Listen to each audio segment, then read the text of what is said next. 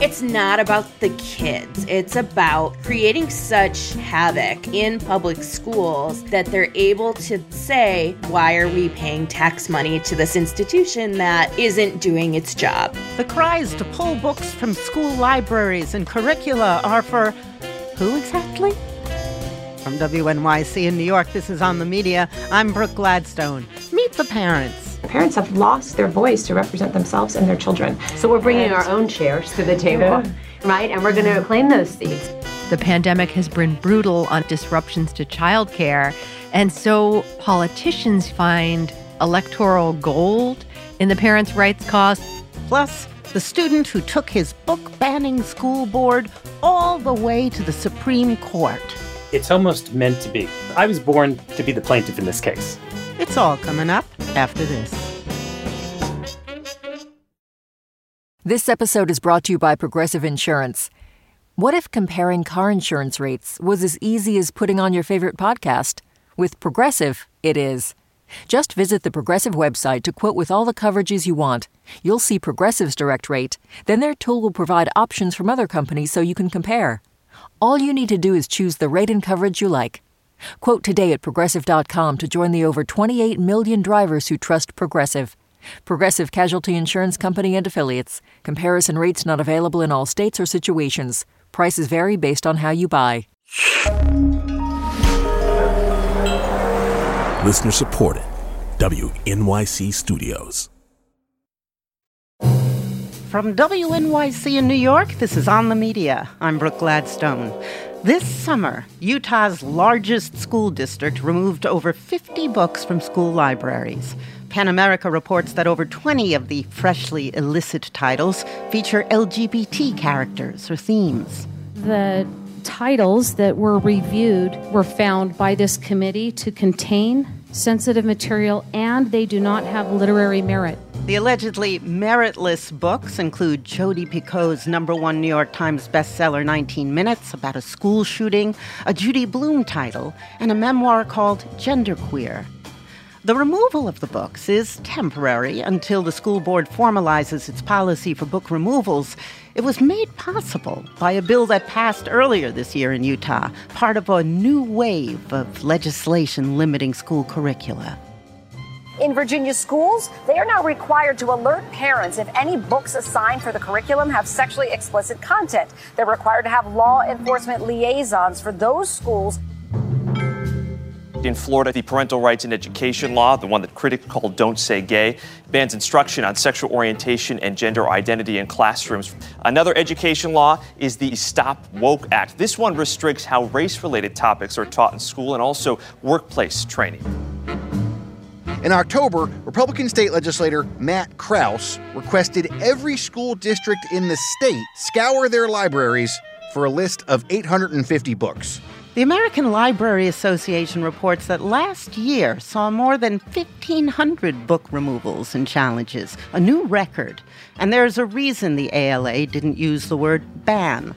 The association prefers the term book challenge to more accurately reference these cases, which vary in scope. For example, a book removed from a class's required reading might still be available in the school's library, or a book allowed in one district might be absent from a neighboring one, or even from that neighborhood's public library. In fact, over 40% of these challenges occurred in public libraries in 2020. Earlier this year, I spoke to Kelly Jensen, a Chicago based editor at Book Riot, who writes a weekly update on book censorship news in the U.S. She says this nascent battle over books in schools straddles the nation. The reality is, it's happening everywhere. It's happening in the Chicago suburbs, it's happening in New York State outside of Seattle Tacoma in one of the suburbs, a middle school librarian was trying to add more LGBTQ positive books into the collection, doing what a librarian does, researching these titles, making sure they have great reviews and that they would be appropriate for their community. The principal bypassed all of their policies and procedures, just quietly pulling these titles from shelves. People in that area were shocked it was happening in their backyard let me unpack a couple of things here. First, what was going on in the principal's mind? Was it simply to avoid a really noisy school board meeting in the future?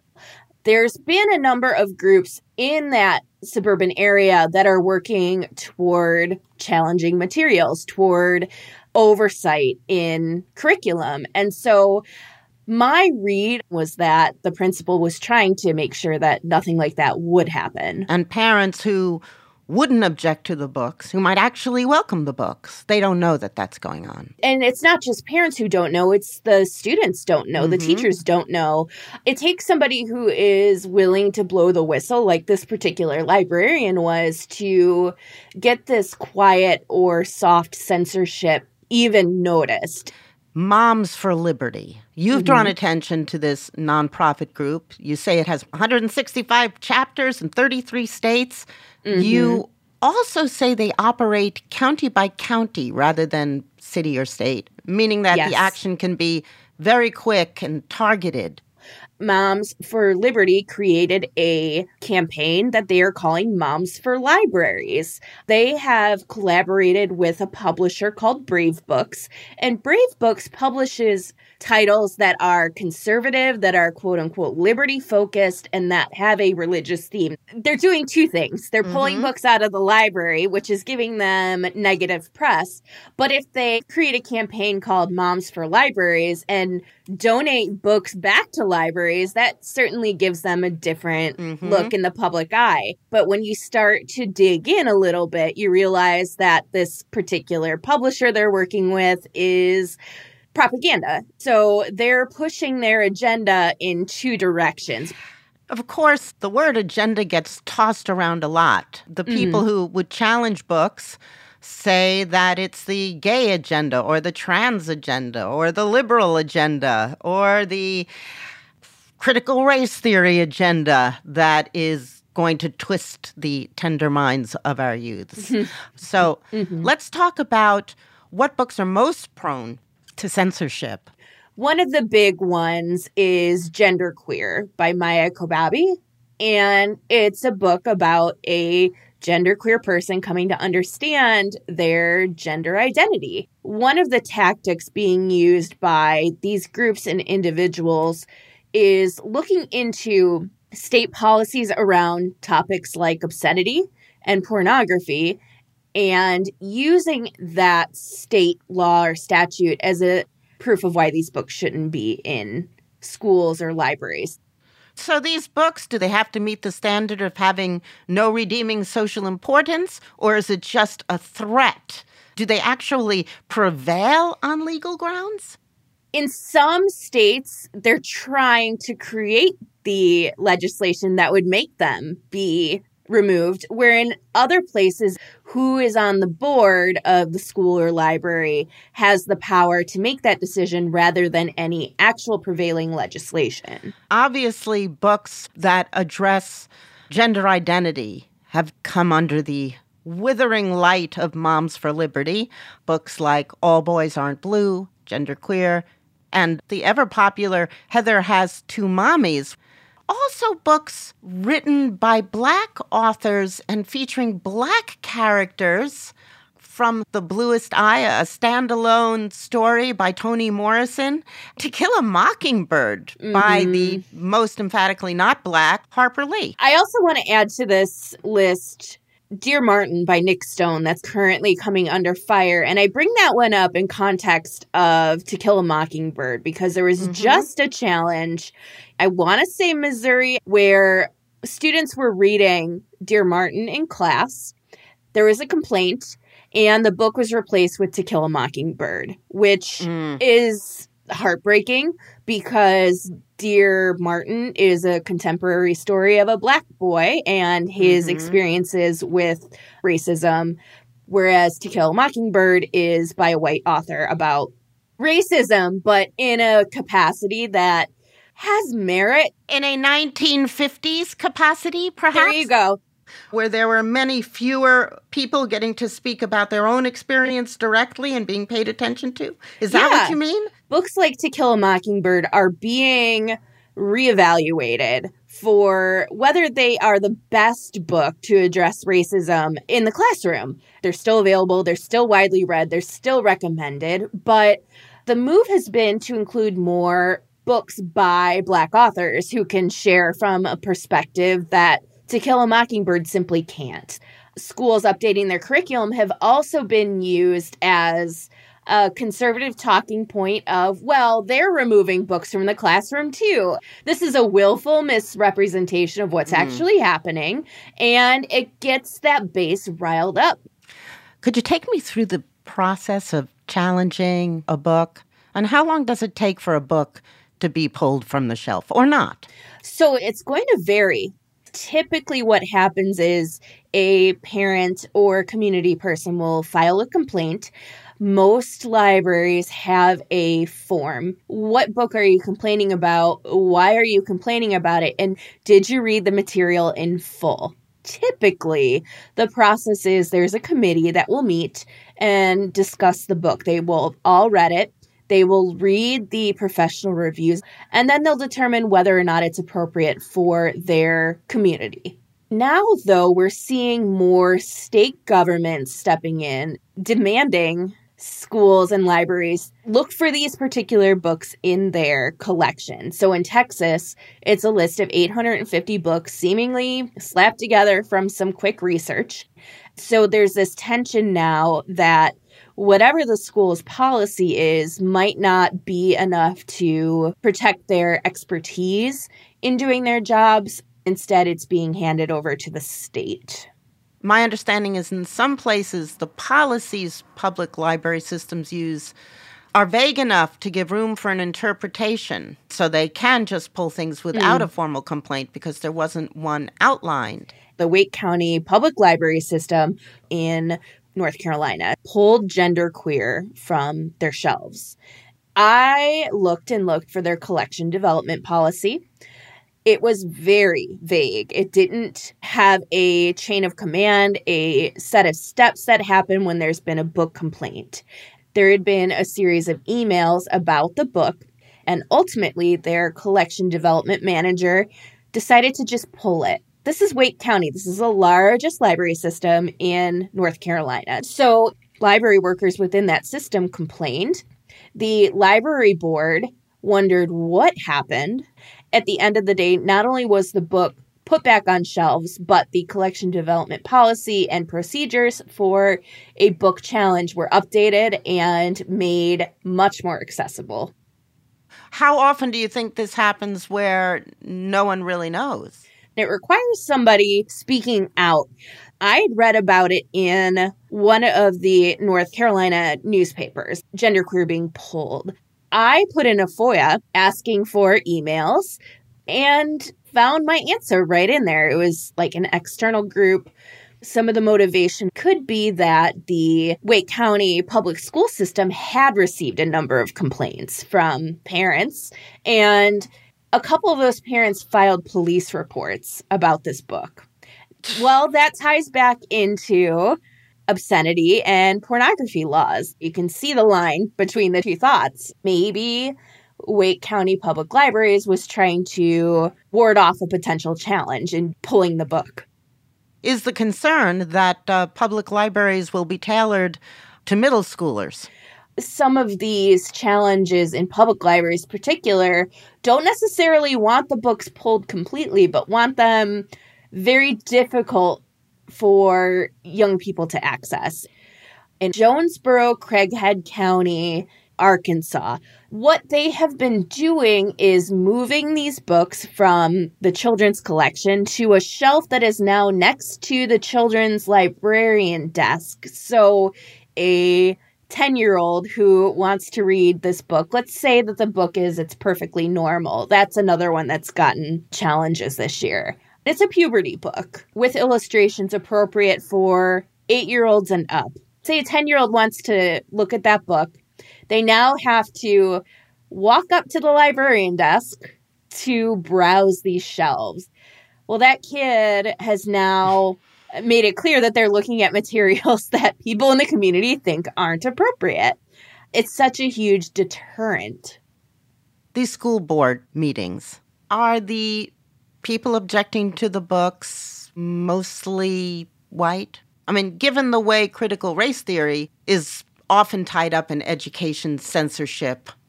What's the role of race in these disputes? Oh, it's absolutely primarily white. Out here, I believe it was Downers Grove High School. This particular meeting also brought in the Proud Boys, who are, you know, mm. white supremacists. And so there's this pride that I am seeing in many of these school board meetings. Uh, it's white pride, and it's very clear this isn't about the kids. Thank you very much. Yeah, thank you.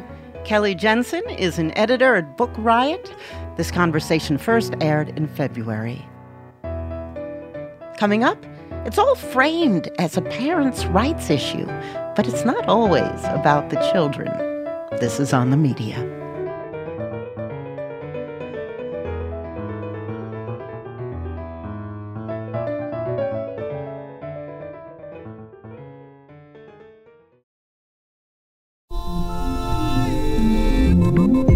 I'm David Remnick, host of the New Yorker Radio Hour.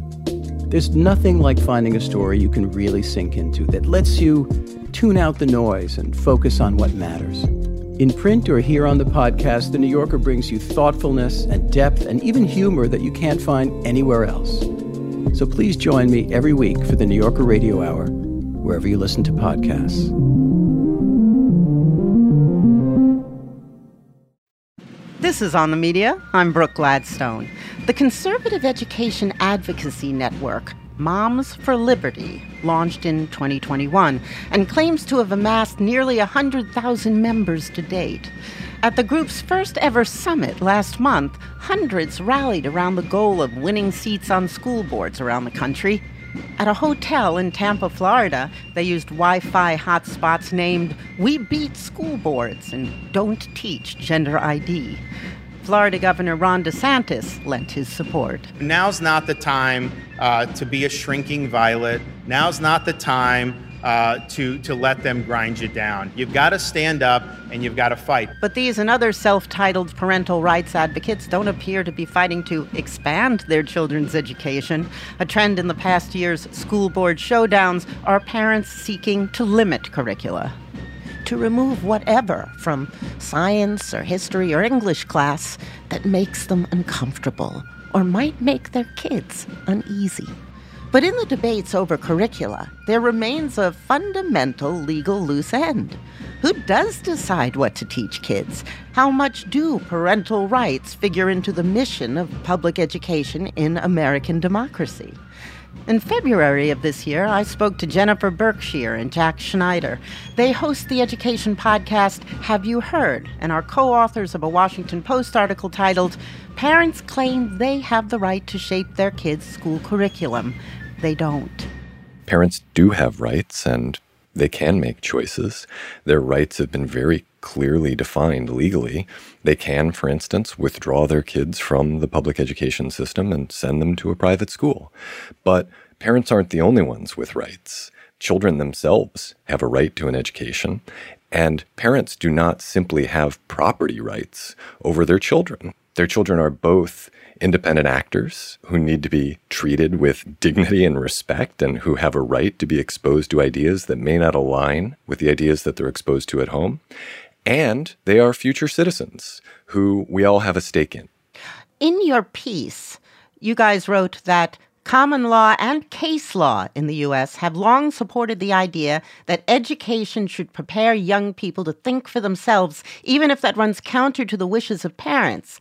And you quote the legal scholar Jeff Shulman, who said, This effort may well divide child from parent, not because socialist educators want to indoctrinate children, but because learning to think for oneself is what children do. Okay. What is the common law and case law? How do we see it play out? The system is not designed to alienate young people from whatever values and beliefs they're exposed to at home. For the most part, that isn't really what happens. But in cases where parents, let's say, don't want young people exposed to even basic things like the ability to read and write, the compelling state interest in preparing somebody to participate as an equal member in a democratic republic trumps those parental desires to, let's say, shield a young person from the world. And that's implicit in the law that requires kids to be educated up to a certain age. Right. It's a part of legal interpretations there, right? It doesn't say in state constitutions mm-hmm. that if parental desires conflict with this law, then parents lose, right? That's a part of what courts have wrestled with over the years. And sometimes they've struck compromises, like in the Supreme Court's Yoder decision, where they upheld the fact that uh, there is a compelling state interest in young people receiving an education, but also respected the Amish desire to not send their kids to school past a certain age. Now, in the Post piece, again, you wrote that U.S. law has long supported the idea that education should prepare young people to think for themselves, even if that runs counter to the wishes of parents.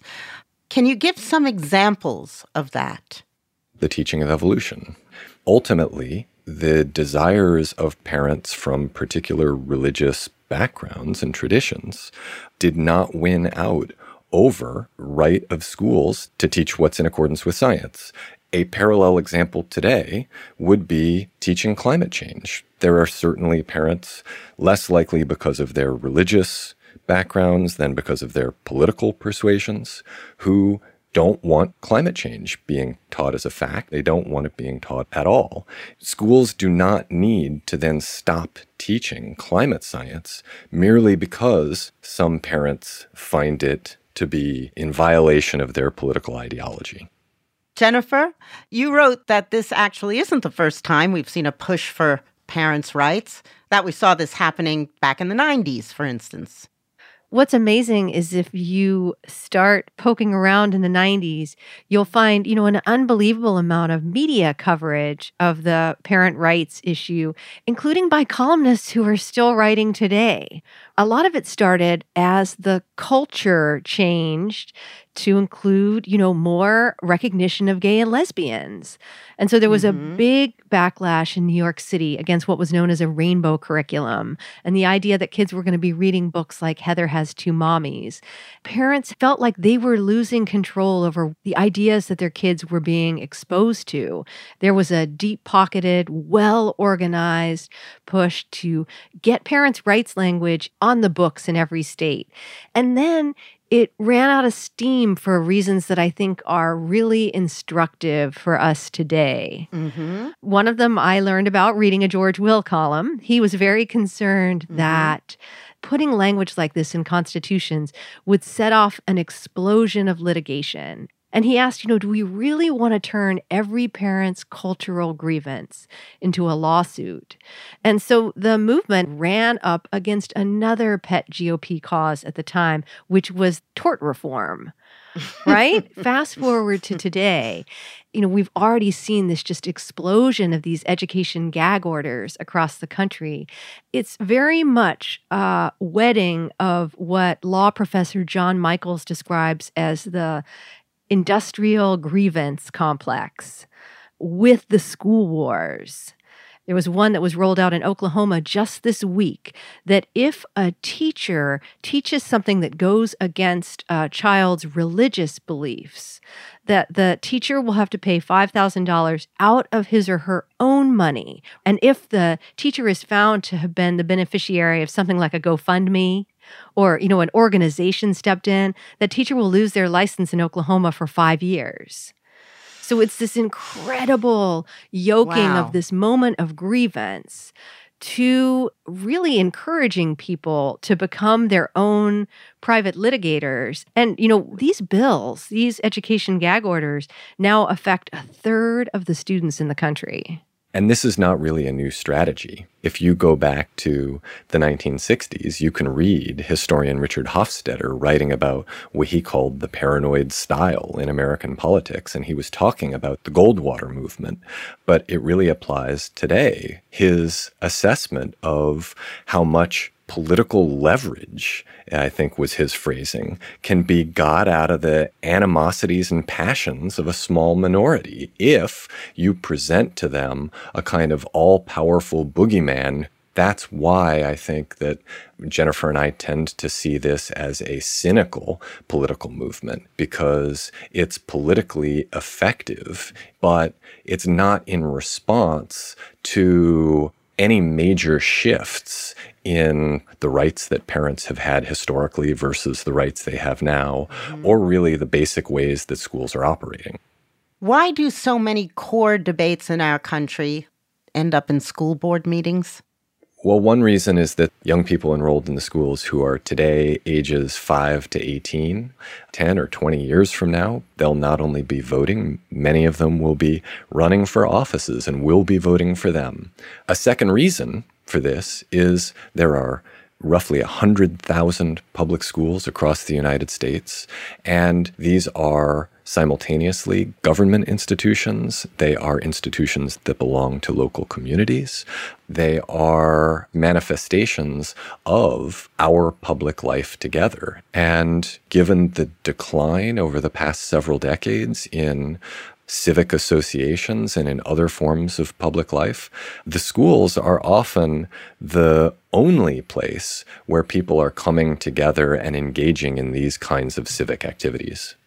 Are there a ton of parents fighting for their kids to learn history and science, fighting for books to stay on shelves and in curricula?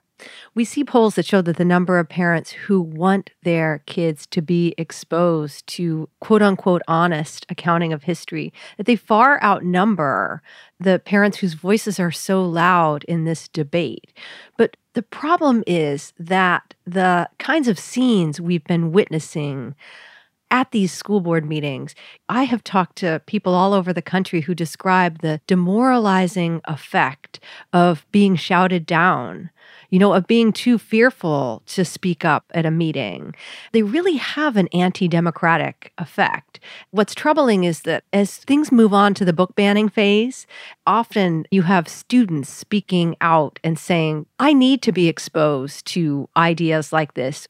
They're going to end up on the receiving end of this kind of anti democratic action, which I think sends a powerful signal that you're better off just not speaking up.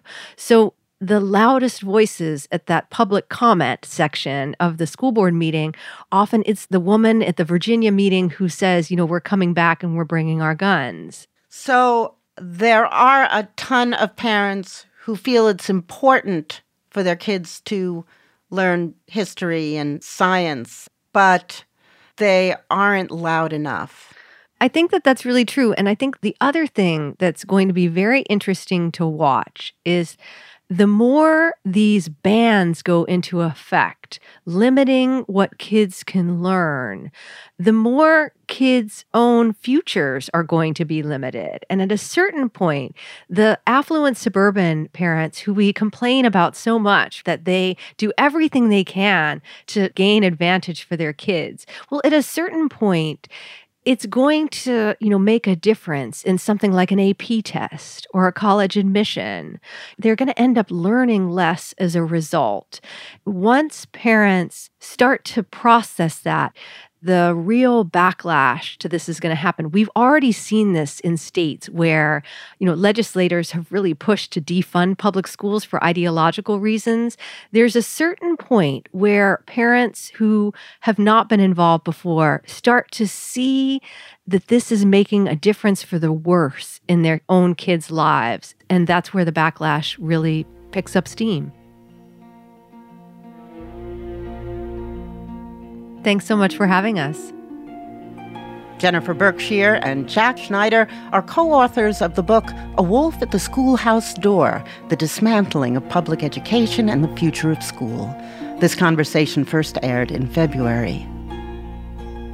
Coming up, the historic lawsuit over censorship one kid was born to bring. This is on the media.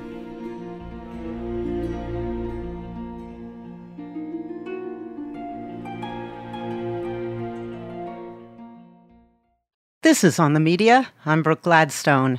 Now we turn to the rights of students and the authority of school boards.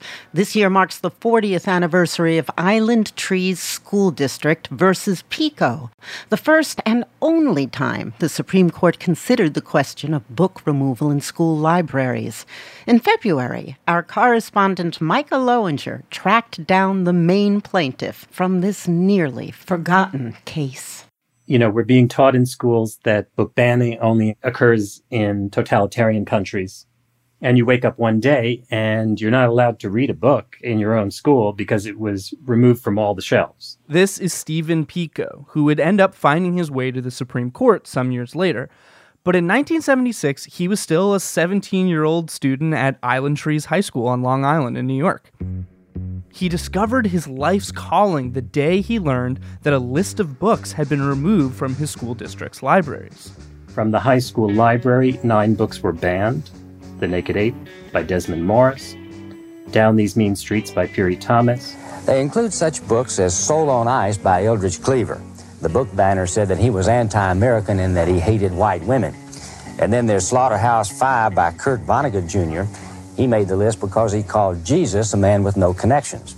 And then there's The Fixer by Bernard Malamud. They said that that was anti Semitic. There was also Best Short Stories by Black Writers, an anthology edited by Langston Hughes that featured work by James Baldwin. Go Ask Alice by an anonymous author. Laughing Boy by Oliver La Farge. Black Boy by Richard Wright. And A Hero Ain't Nothing But a Sandwich by Alice Childress. Also, from the junior high school library, one book was banned an anthology called A Reader for Writers, edited by Jerome Archer. The Island Trees School Board targeted these books after three of its members had traveled upstate for a conservative conference run by a group called Parents of New York United. They went outside my community and found a list on a table at a meeting of objectionable books. And then they went back to our library and they searched the school and said, okay, well, we found 11 books on this list. We're going to remove them. Now, what does that mean? It means no student ever objected to any of these books. It means that no parent in the community ever objected to any of these books. No one in the community had objected to any of these books. Would it have mattered if people were objecting to the books? In principle, no. But in my case, it came from a political movement that was going across the United States. And many people today can understand what I'm talking about. The school board, which is publicly elected, sent out a press release.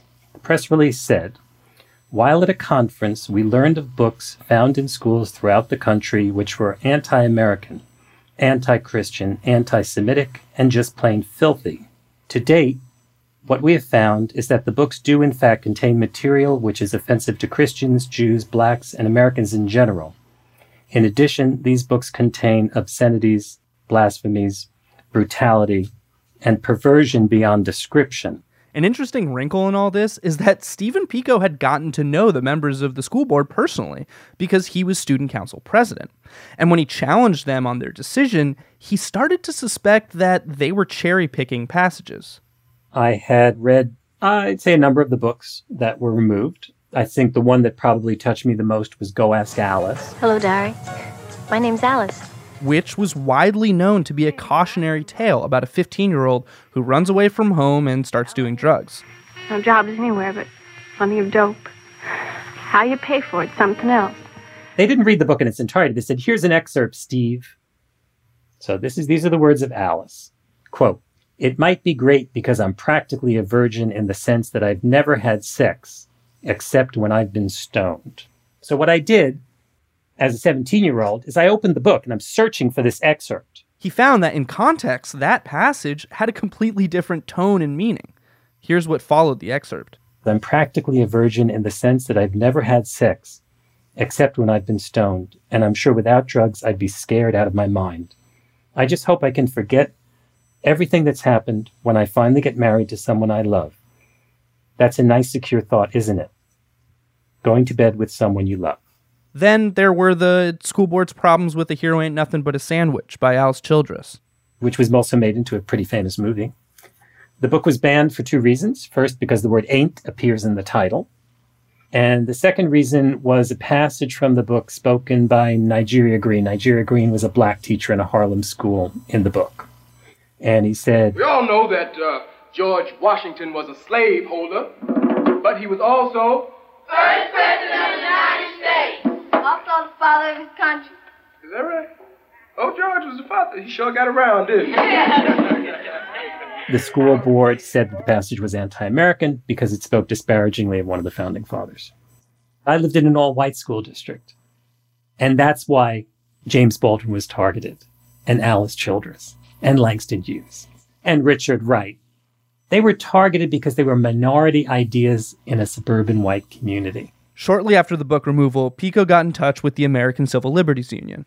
I told them that I knew of the book banning, uh, that I was upset by it, and that I wanted to challenge the constitutionality of it. I, I have to say, it's kind of mind boggling that you, as a high school student, your first reaction would be, I would like to challenge the constitutionality.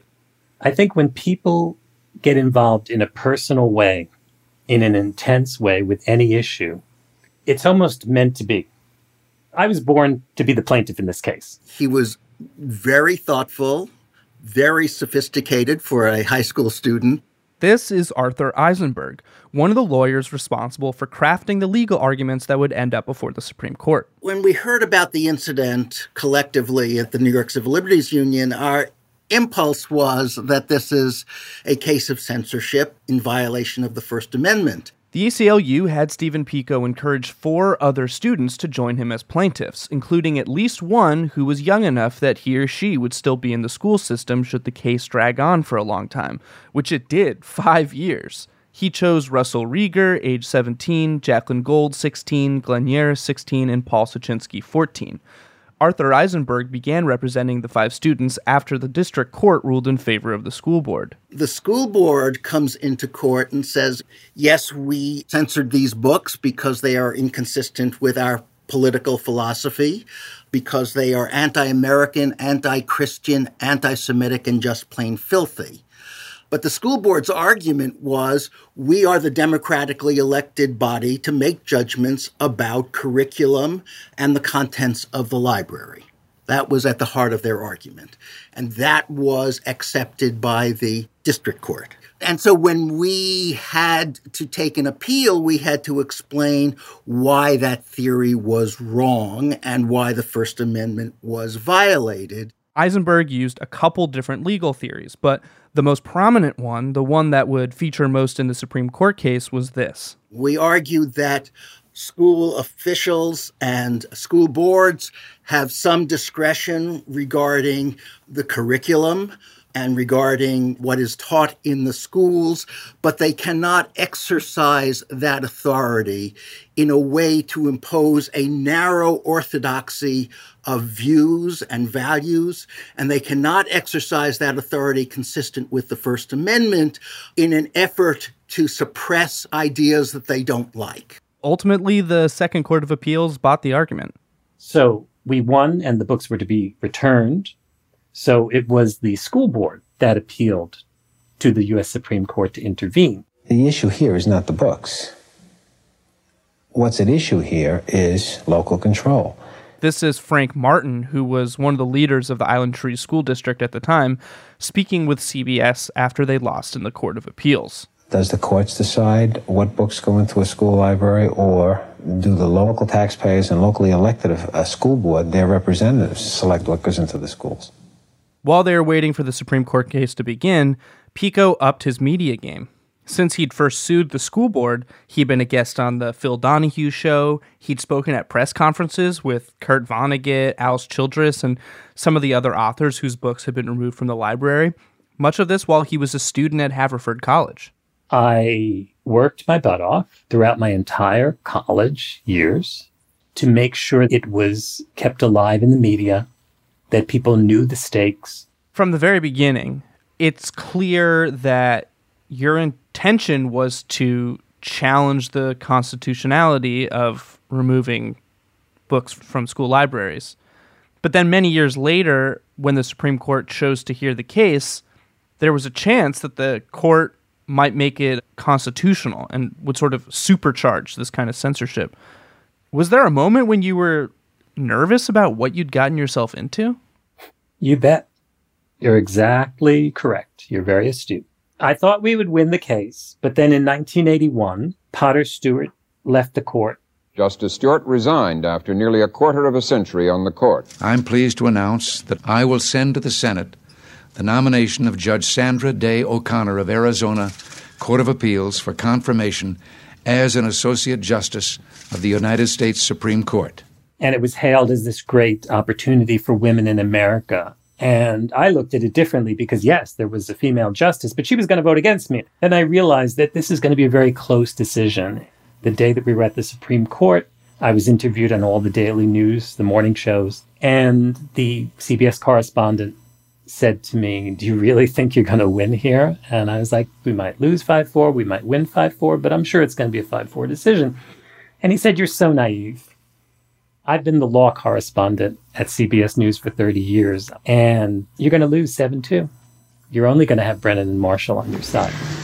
We'll hear arguments next in Board of Education uh, against uh, Pico and others. Uh, On March 2nd, 1982, the court heard oral arguments from both sides. And by this time, the school board had dropped the whole anti American, anti religious argument, and instead were insisting that the books had been removed because of their so called vulgarity. My position is initially that an examination of, of the record, and if the justices choose, the books themselves will indicate that there is absolutely no political motivation. However, an argument which was rejected by Pico's litigator.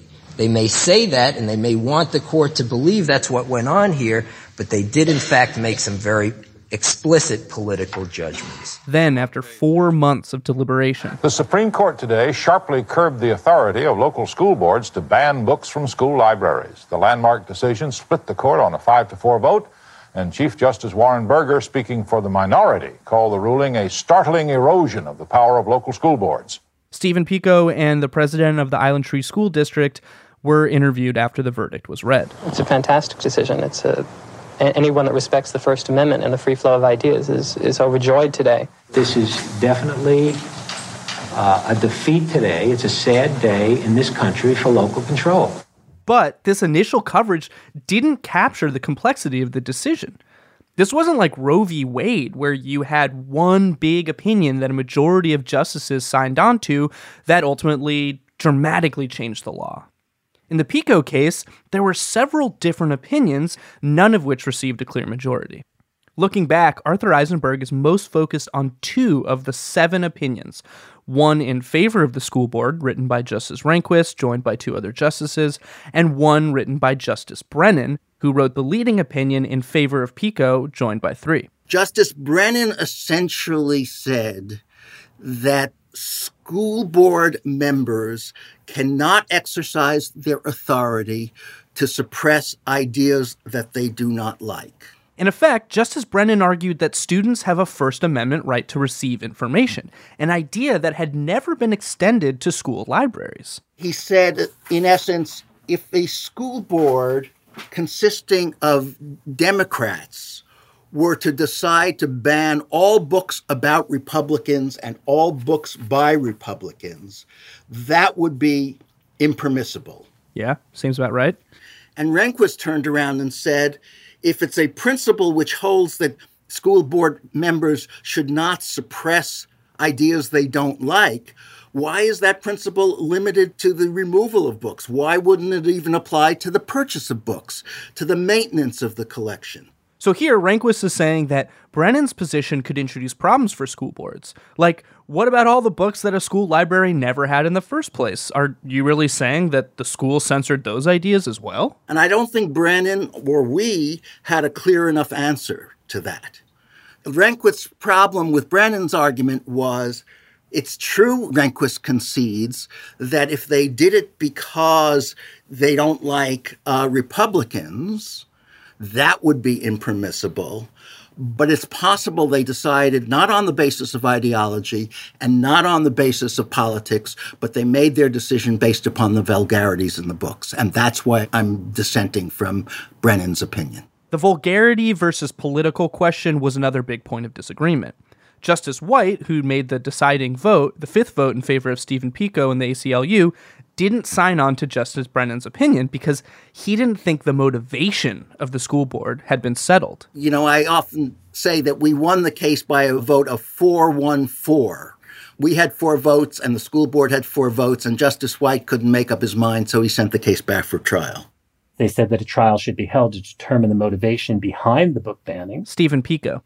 And because the school board did not want to go to trial, they decided to return all the books to the shelves because their motivation in banning the books was clear. I wanted to see these books returned to the shelves and I wanted a precedent set around America so that this wouldn't be happening again. And But it is happening again. Well, it is happening again because progress is slow. And you know that. You you know that in, in the fight for constitutional rights, it takes decades to get things done. The Pico case remains the one and only time the Supreme Court considered the question of book censorship in school libraries, which is why I'm kind of surprised to not hear it discussed in the press more often. One reason might be that it didn't set a clear precedent. And another is that Steven Pico refused to participate in a sort of Hollywood mythology that tends to help activists stick in our historical memory. I've turned down Columbia Pictures. I've turned down the New York Times Magazine section. I've turned down the opportunity to to write a book. Why?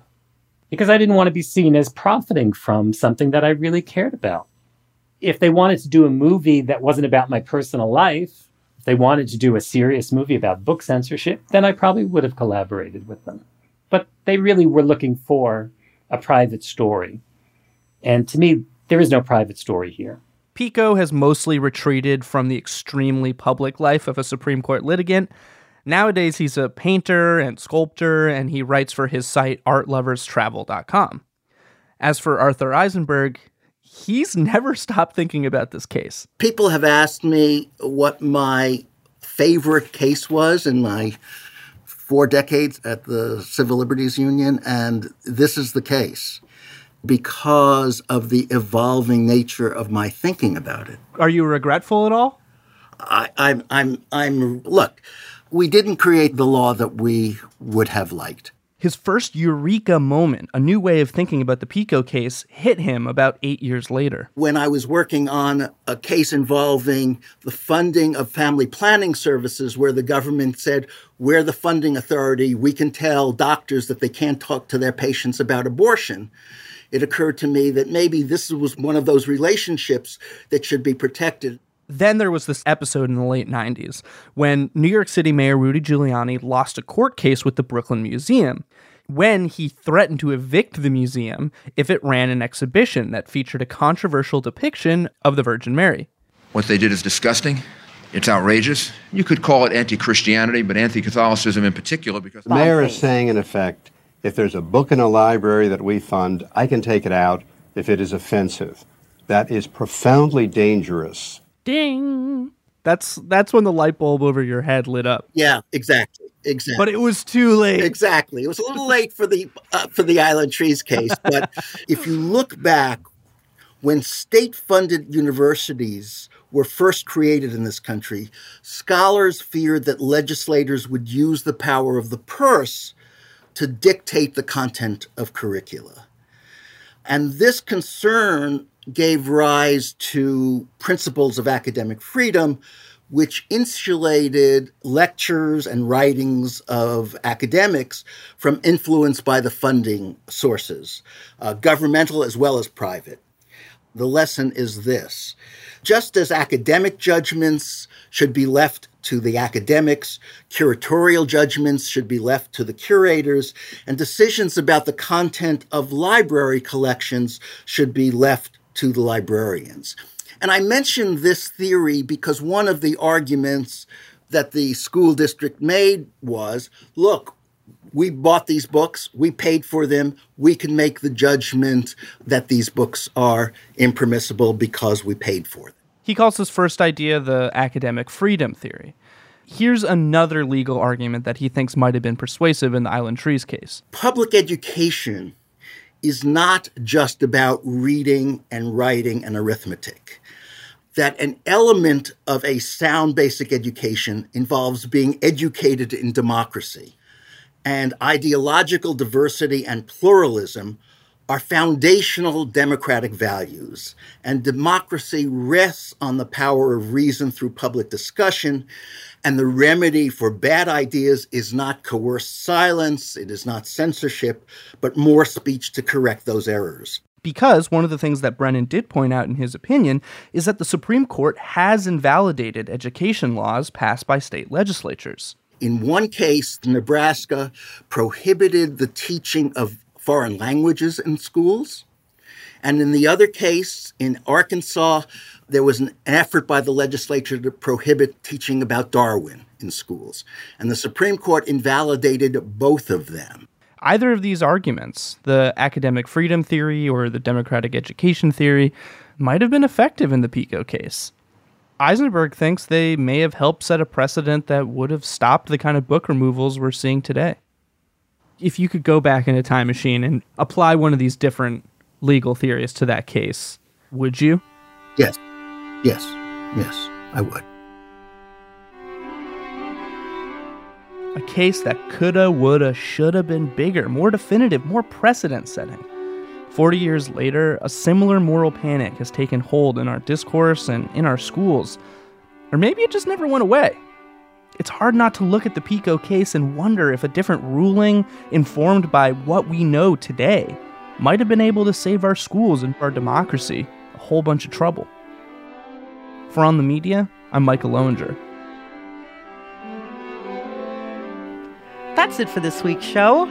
On the Media is produced by Eloise Blondiau, Molly Schwartz, Rebecca Clark Callender, Candice Wong, and Suzanne Gaber.